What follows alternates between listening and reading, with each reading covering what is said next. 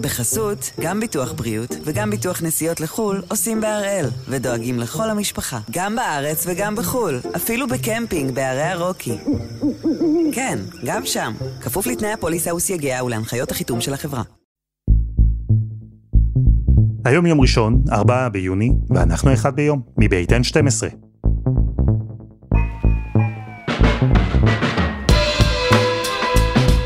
אני אלעד שמחה יופי, אנחנו כאן כדי להבין טוב יותר מה קורה סביבנו, סיפור אחד ביום, בכל יום.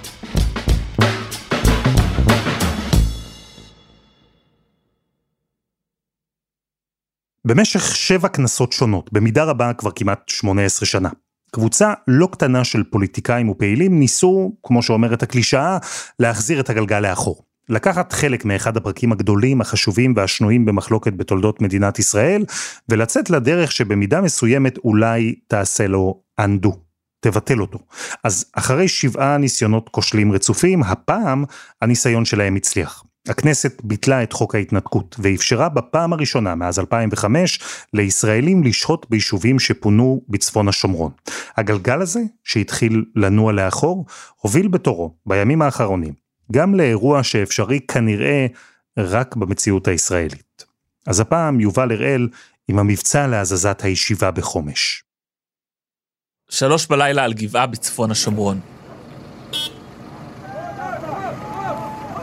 עשרות אנשים מצוידים במשאיות וטרקטורים ומלווים באנשי צבא, משתתפים במה שנראה כמו סוג של מבצע לילי. מטרת המבצע? להעביר את ישיבת חומש מנקודה אחת לשנייה. רק שהמרחק בין שתי הנקודות הללו הוא 150 מטר. על המהלך הזה אנשי חומש פינטזו כבר הרבה זמן. בנקודה הקודמת היה אסור להם להקים את הישיבה, הוגשה עתירה לבג"ץ, וסכנת הפינוי רחפה מעליהם כל הזמן. רק שהשבוע נוצרה להם הזדמנות. אורי איזק, כתב חברת החדשות, ליווה אותם. בשני לילות כבר הגיעו חבר'ה מהישיבה, ביחד עם כל מיני חבר'ה, מה, נקרא לזה מההתיישבות אה, היהודית בשומרון, ולטענתם לפחות, הצבא לא אפשר להם להרים שם מבנה קבע. כל פעם באיזושהי טענה אחרת, פעם אחת זה היה לא הרשנו לכם להביא רק טרקטור אחד והבאתם שניים, פעם אחת, כל פעם בשני הלילות היו סיבות שונות ומשונות לטענתם, למה הם לא יכולים להרים את מבנה הקבע הזה, ורק בלילה השלישי הצבא כן אפשר להם. זה לא שבנקודה החדשה פתאום כן היה להם מותר להקים את הישיבה, בצה"ל קבעו שגם המיקום מחדש אסור. אבל למרות האיסור, בכירי הממשלה נתנו רוח גבית, ובצבא אפשרו את המהלך הזה. וכן, באותו הלילה, גם חיילים צפו במשאיות מעבירות את המבנה הלבן הגדול. וכשאתה נכנס שוב, אתה, אתה לא רואה איזושהי תכונה יוצאת דופן, זה מאוד מאוד מאוד קטן, יובל. זה מבנה קבע אחד עם קצת משאיות, כמה טרקטורים, כמה אוהלים, שביל שהוא נכבש עכשיו, ממש בבוקר, וזה מה שיש שם, זה כל האירוע, ובצד השני של הגבעה, של חומש, יש שוב את הישיבה שיושבת על אדמות פלסטיניות פרטיות. אדוני, אלוהינו מלך העולם, אשר קדושה נמצא בצבאנו לקבוע מזוזה. שעה טובה, רגע היסטורי, אנחנו נמצאים מרחק צעדים ספורים מתיקון העוול הנורא וגירוש חומש. מאז יום הגירוש הנורא, לרגע אחד לא הפסקנו לחלום, להיאבק ולנשום את המאבק הזה. אחרי שהבוקר עלה, ראש המועצה האזורית שומרון כבר הספיק להתקין את המזוזה. וגם בממשלה גזרו קופון. אני חושב שיש זמנים שבהם עדיף אה, לדבר פחות ולעשות יותר. אנחנו הודענו כממשלה אה, בשורה של הזדמנויות שפנינו להסדרת המשך לימוד התורה בחומש. הכנסת חוקקה כאן חוק, אלוף הפיקוד חתם על צו, והעניין הזה יתנהל בעזרת השם בסמכות וברשות תכנונית כמו שצריך, כפי שהתחייבנו. אז מה קרה פה? הישיבה עברה בסך הכל 150 מטר, נקודה אחת לשנייה. אז למה אחרי שנים של מאבק משפטי ופוליטי, אנשי חומש רואים בזה ניצחון כל כך גדול? ואיך הצבא קובע שאסור להקים שם את הישיבה, אבל מצד שני לא עושה כלום כדי למנוע את זה?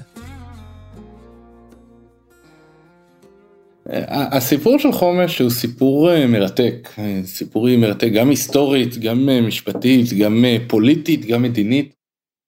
זה עורך הדין שלומי זכריה מארגון יש דין, שמייצג את תושבי הכפר הסמוך בורקה בעתירה נגד חומש. כדי להבין את הסיפור של חומש, צריך לחזור כמעט 50 שנה אחורה. עד אותה תקופה, תושבי בורקה השתמשו בקרקע הזאת כאדמה חקלאית. והסיפור שלנו למעשה מתחיל ב-1977-78 למעשה, כאשר אה, החליטו על הקמת אה, אחזות נחל בשטח של אדמות הכפר בורקה, על גבעה ששולטת על הכפר, והשתמשו באותה פרקטיקה שהייתה נהוגה באותה תקופה, צווי תפיסה. כלומר, המפקד הצבאי בגדה המערבית, שזה שטח שנתון לדיני הכיבוש, הוא מחליט שהוא תופס אה, שטח שדרוש לו לצורך צבאי. באמת הקימו שם יחסות נחל, שמספר שנים מועט לאחר מכן הפכה לידי אה, יישוב, ההתנחלות חומש. אחרי שהצבא תפס את הקרקע בנימוק של צורך ביטחוני והרחיק ממנה את התושבים הפלסטינים, בעלי האדמה, הגיעו לשם המתנחלים. הם נשארו שם במשך 25 שנה. השימוש הזה בלקיחת אדמות פרטיות, בהתחלה לצורך צבאי ומאוחר יותר לצורך אה, התנחלותי אזרחי, אה, למעשה נפסק אה, לחלוטין בסוף שנת 1979, מה שידוע כפרשת אלון מורה.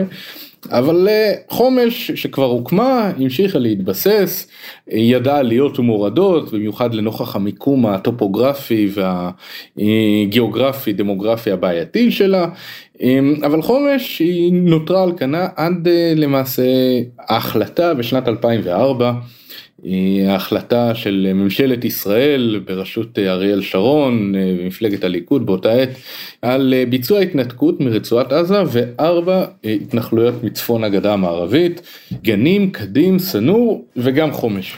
אנחנו פותחים בחומש, לגג מבנה שהפך מוקד של עימות אלים. הגיעו עשרות בני נוער משולהבים, הם התבצרו עליו וניסו לפגוע בשוטרים עם כל מה שאפשר, עד שנפרצו באחת גדרות התיל.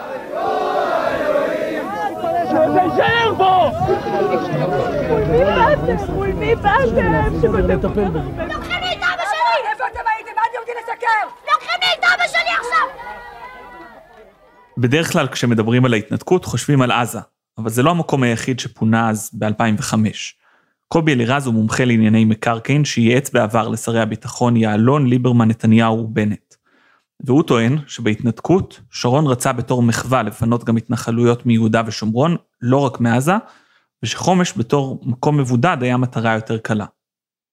אני לא יודע להגיד לכם בוודאות מה עבר לאריאל שרון בראש, זה היה לדעתי החלטה שלו, אבל אני חושב שההחלטה הזאת לצאת גם מהיישובים בצפון השומרון, אולי רצתה לסמן גם שיש המשך של ההתנתקות בעוד תוכניות נוספות. הוא ניצל את, נקרא לזה, ההליכה על ההתנתקות, על תוכנית ההתנתקות, העקירה, הגירוש, כל אחד מכנה אותה בשמו הוא, מחבל עזה, והלביש על הדבר הזה גם עוד ארבעה יישובים בצפון השומרון, והכניסו אותם לתוכנית ההתנתקות. בהתנתקות חומש פונתה ואפילו הועבר חוק, חוק ההתנתקות, שאסר על ישראלים לשהות בשטח.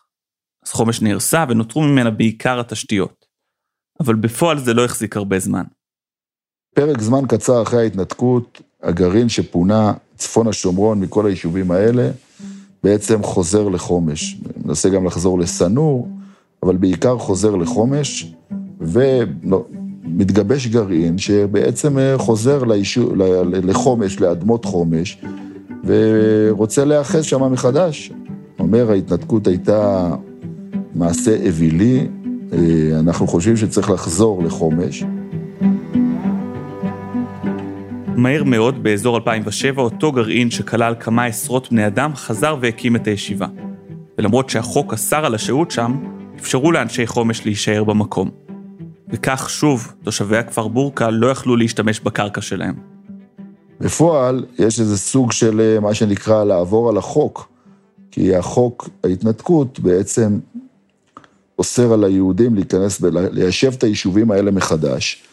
ולכן יש פה סוג של עימות מול המערכת, אה, כאשר קבוצה רוצה להיאחז במקום. מצד שני, המערכת, אה, מה שנקרא, רקדה עם הדבר הזה בצורה מושכלת, היא לא, נגיד, היא הבינה, הקשיבה, חשבה שיש אולי מקום, כמובן לא לבנות משהו, אבל עובדה שהמערכת גם אה, אהוד ברק כשר ביטחון, וגם בוגי יעלון כשר ביטחון, וגם נתניהו בהיותו שר ביטחון, וגם אביגדור ליברמן בהיותו שר ביטחון, וגם נפתלי בנט בהיותו שר ביטחון, כל אלו נתנו את המקום להיאחזות שמה, כל עוד היא לא, מה שנקרא, עברה לבניית קבע, וכל עוד היא לא גדלה מדי. אבל הישיבה, הרי בכל השנים האלה הייתה שמה. והיה יחסים, אמרתי, מורכבים כאלה ואחרים. ככל שרצו לעשות משהו יותר קבוע או לגדול, המערכת אה, הגיבה לזה. ככל שלא, סך הכל אה, נשמרה מערכת היחסים הזאתי, שהעובדה שהמערכת מאפשרת את ההאחזות של הישיבה במקום. וב-2019 אה, הוגשה עתירה אה, לבית המשפט העליון, היא עתירה שתלויה ועומדת, והיא עומדת במרכז הדיון הציבורי משפטי בשנתיים שלוש האחרונות. בעתירה הזאת דרשו תושבי בורקה לאפשר להם להגיע לשטח ולפנות את הישיבה בחומש, לחזור לקרקעות הפרטיות שלהם. ואז בחודשים האחרונים, כשהעתירה עוד תלויה ועומדת, בממשלה הצהירו שהם מתכוונים לבטל את חוק ההתנתקות. זאת אומרת, לישראלים כבר לא יהיה אסור יותר לשהות בחומש. ולא רק זה, שרי הממשלה הצהירו שאחרי העברת החוק הם יסדירו את חומש. כלומר, יהפכו את המאחז לחוקי. אבל בדיון בבג"ץ נראה היה שהשופטים ראו את הדברים אחרת. שופטי בג"ץ אותתו שגם אם חוק ההתנתקות יבוטל, ישיבת חומש נבנתה הרי על קרקע פרטית פלסטינית, אז לא ברור איך אפשר להסדיר אותה. ואז, גם אחרי שחוק ההתנתקות בוטל בחודש מרץ, היה ברור שעדיין יש פה בעיה. בית המשפט העליון באופן עקבי אה, בפסיקותיו אינו מאפשר נוכחות אה, של הקמת יישובים על אדמה פרטית של פלסטינים. ואכן המאחז חומש אה, הוקם ושכן עד לא מזמן אה, על אותן אדמות אה, פרטיות. אה, מה שאירע בימים האחרונים זה הניסיון להעביר את הנוכחות הבלתי חוקית מהאדמות הפרטיות לאותן אה, שתי חלקות שנמצאות באזור המאחז אה, שהן בגדר אדמות ציבור. זו הסיבה המרכזית למבצע הלילי של אנשי חומש. ההבדל הוא רק של 150 מטר, אבל רק מיקום אחד יושב על קרקע פרטית. הנקודה השנייה נמצאת בשטח שלא שייך לאף אדם פרטי ושמדינת ישראל רואה בו כאדמות מדינה. זה הרציונל מאחורי התזוזה של הישיבה. בג"ץ מורה לפנות מאחזים לא חוקיים, רק כשהם נבנים על קרקע פלסטינית פרטית. גם הפוליטיקאים שתומכים בחומש וגם אנשי הישיבה עצמם בונים על זה שהמרחק הקטן הזה הוא זה שיגרום לבג"ץ לא להתערב ולחייב את פינוי הישיבה. אבל עדיין, עורך הדין זכריה מסביר שגם הבנייה במקום מחדש היא לא חוקית. עצם הפעולה הזאת היא מנוגדת אה, לחוק. מנוגדת הן לחוק המקומי, בדיני התכנון והבנייה, אבל היא מנוגדת גם לשורה של צווים אה, צבאיים שהמפקד הצבאי הוציא, כי המפקד הצבאי אומר אם מקימים יישוב, נקודת יישוב, וזה לא משנה מה כולל את הנקודת יישוב הזה. צריך לעשות את זה באופן מסודר, צריך לבחון מהם דרכי הגישה, למשל כל אותן חלקות שאין אפשרות להגיע אליהן בלי שמשיגים גבול לאדמות פרטיות. אלו סוגיות שלפני שבכלל מקימים איזה נקודת יישוב צריך לתת עליהם את הדעת. עורך הדין זכריה אומר שאי אפשר פשוט לבנות סתם ככה, גם אם לא מדובר בקרקע פרטית. צריך קודם אישורים, צריך לבנות בהתאם לחוק. ובמקרה הזה, לא היה אפשר לאשר את הבנייה, כי כל הדרכים שמובילות לנקודה החדשה עוברות דרך קרקע פרטית. אז גם אם המקום עצמו לא יושב על קרקע של פלסטינים, כדי להגיע אליו צריך לעבור דרך שטחים פרטיים. אלירז לעומת זאת לא מייחס לזה יותר מדי חשיבות. בוא נגיד ככה, בינתיים שום בג"ץ לא פינה שום יישוב או מאחז רק בגלל, בגלל ענייני תכנון ובנייה. בין אם זה מגרון, ובין אם זה עמונה, ובין אם זה נתיב האבות, אפילו שזה היה יחסית אה, אדמות מצומצמות בתוך הדבר הזה. ובין אם זה עמונה 2, ובין אם זה תשעת הבתים בעופרה. כיוון שליוויתי את רוב הסוגיות האלה, אני יכול להגיד לך שבסופו של יום הפינויים היו לא בגלל עבירה על דיני התכנון והבנייה, אלא בגלל עבירה על זה שנכנסת למקרקעין לא לך. מה שכרגע לא קיים בחומש, הפוך. יש מקרקעין שהם אדמת מדינה בטאבו, ודיני התכנון והבנייה, שוודאי אני לא מזלזל בהם בכלל, אבל זה עוד פאזה, בסדר? במדינת ישראל המתוקנת והרגילה, עושים תכנון ובנייה גם על, על קרקע, בסדר, אה, שהיא לא בהכרח שלך. אז, ויש מקומות שהם קרקע שלך והם מקומות אסטרטגיים שאתה לא עושה בהם תכנון ובנייה. אז בוא נגיד שהשטחים האלה הם קצת יותר אפורים. אני לא בשום פנים ואופן קורא להפר את, להפר את החוק או לעגל פינות, אבל אני יכול להגיד שזה לא התקדים הראשון שזה קורה בו.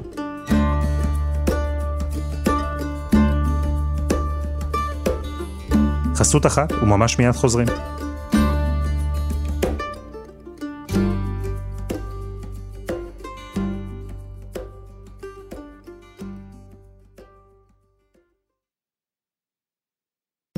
בחסות, גם ביטוח בריאות וגם ביטוח נסיעות לחו"ל עושים בהראל, ודואגים לכל המשפחה, גם בארץ וגם בחו"ל, אפילו בקמפינג בערי הרוקי.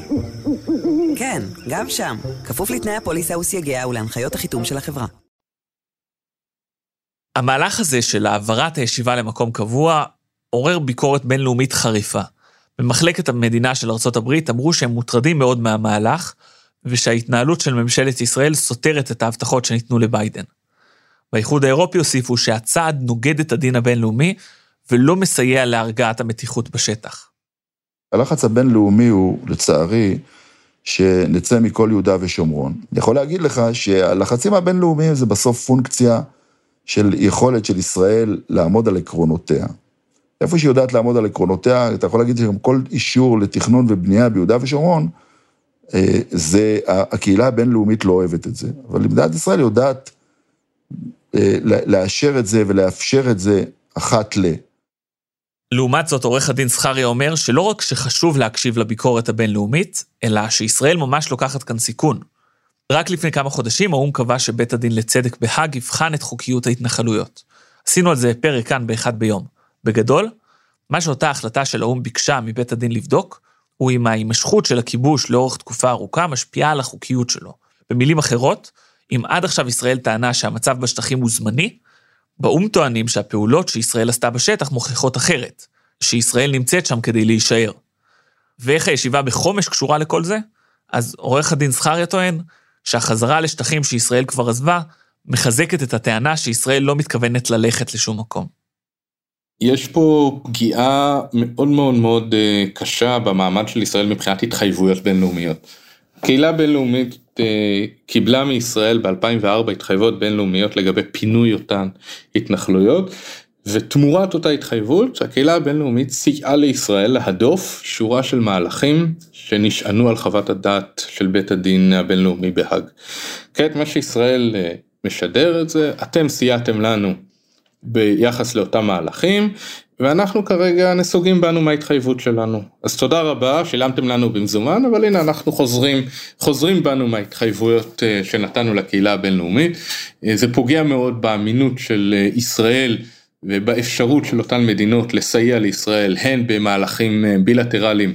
אה, מול פלסטינים או מול אה, גורמים אחרים, אה, והן במישור הבינלאומי הרב צדדי במהלכים מול האו"ם או מול בית הדין הבינלאומי הגבוה לצדק וכל ההידרשויות שלו לעניין הזה. ויש לזה משמעות אדירה, בוודאי בנקודת הזמן הנוכחית. כולם מבינים שהצפון השומרון הזה היווה איזושהי אמירה שבוא נגיד, אני חושב שאין עליה קונצנזוס, אפשר להתווכח על זה. גם אריאל שרון, שניסה להוביל אז את uh, תוכנית ההתנתקות, לא היה לו בדיוק קונצנזוס, והוא עשה את מה שהוא עשה בניגוד לעמדת המפלגה שלו. האם יש לזה קונצנזוס בחברה הישראלית? לדעתי לא. וודאי לא על צפון השומרון. בסדר? עזוב שנייה את עזה, אני מוכן לדבר עליה, אבל עזוב את עזה כרגע. צפון השומרון, ארבעת היישובים, הייתה נראית אז כאיזושהי אצבע בעין. לא הייתה נראית טבעית, ו, וגם למי שתמך פה באופן חד משמעי בתוכנית ההתנתקות מעזה, הוא לא עמד באותה חריפות על עזיבת היישובים בצפון השומרון. הפוך. יש אפילו כאלה שאמרו שזה מזיק. עם כל הכבוד, זה לא איזה משהו שהוא נכסה צאן ברזל, שהתחייבנו אליו, הוא לא חלק מהסכמי אוסלו, הוא לא השתנה השט, המעמד של השטח. השטח נשאר שטח C, נכון, ממשלת ישראל עשתה מהלך, ואפילו חוקקה חוק, אבל היא סוברנית ל- ל- ללכת עם זה אחורה. זה דבר שמדינה יכולה לעשות אותו. עובדה, השתנתה המציאות הפוליטית, לכן לא קרה פה אירוע משמעותי או דרמטי מדי, לדעתי. אז התחלנו עם מעבר דירה של 150 מטר וסיימנו עם משבר מדיני. ובסוף, אפשר לספר פה באמת שני סיפורים.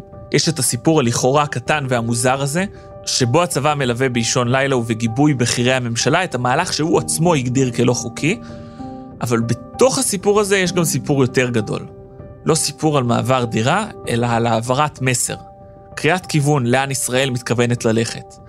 האם 18 שנה אחרי ההתנתקות, ישראל מתכוונת עד כמה שהיא יכולה להחזיר את הגלגל לאחור.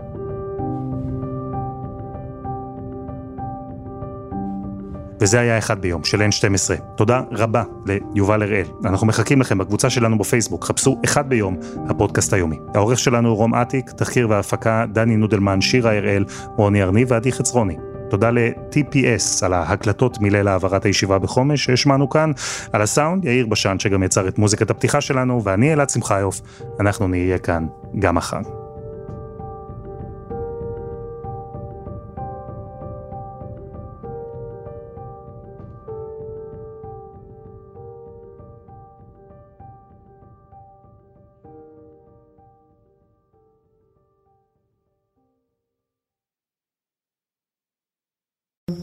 בחסות, גם ביטוח בריאות וגם ביטוח נסיעות לחו"ל עושים בהראל, ודואגים לכל המשפחה, גם בארץ וגם בחו"ל, אפילו בקמפינג בערי הרוקי.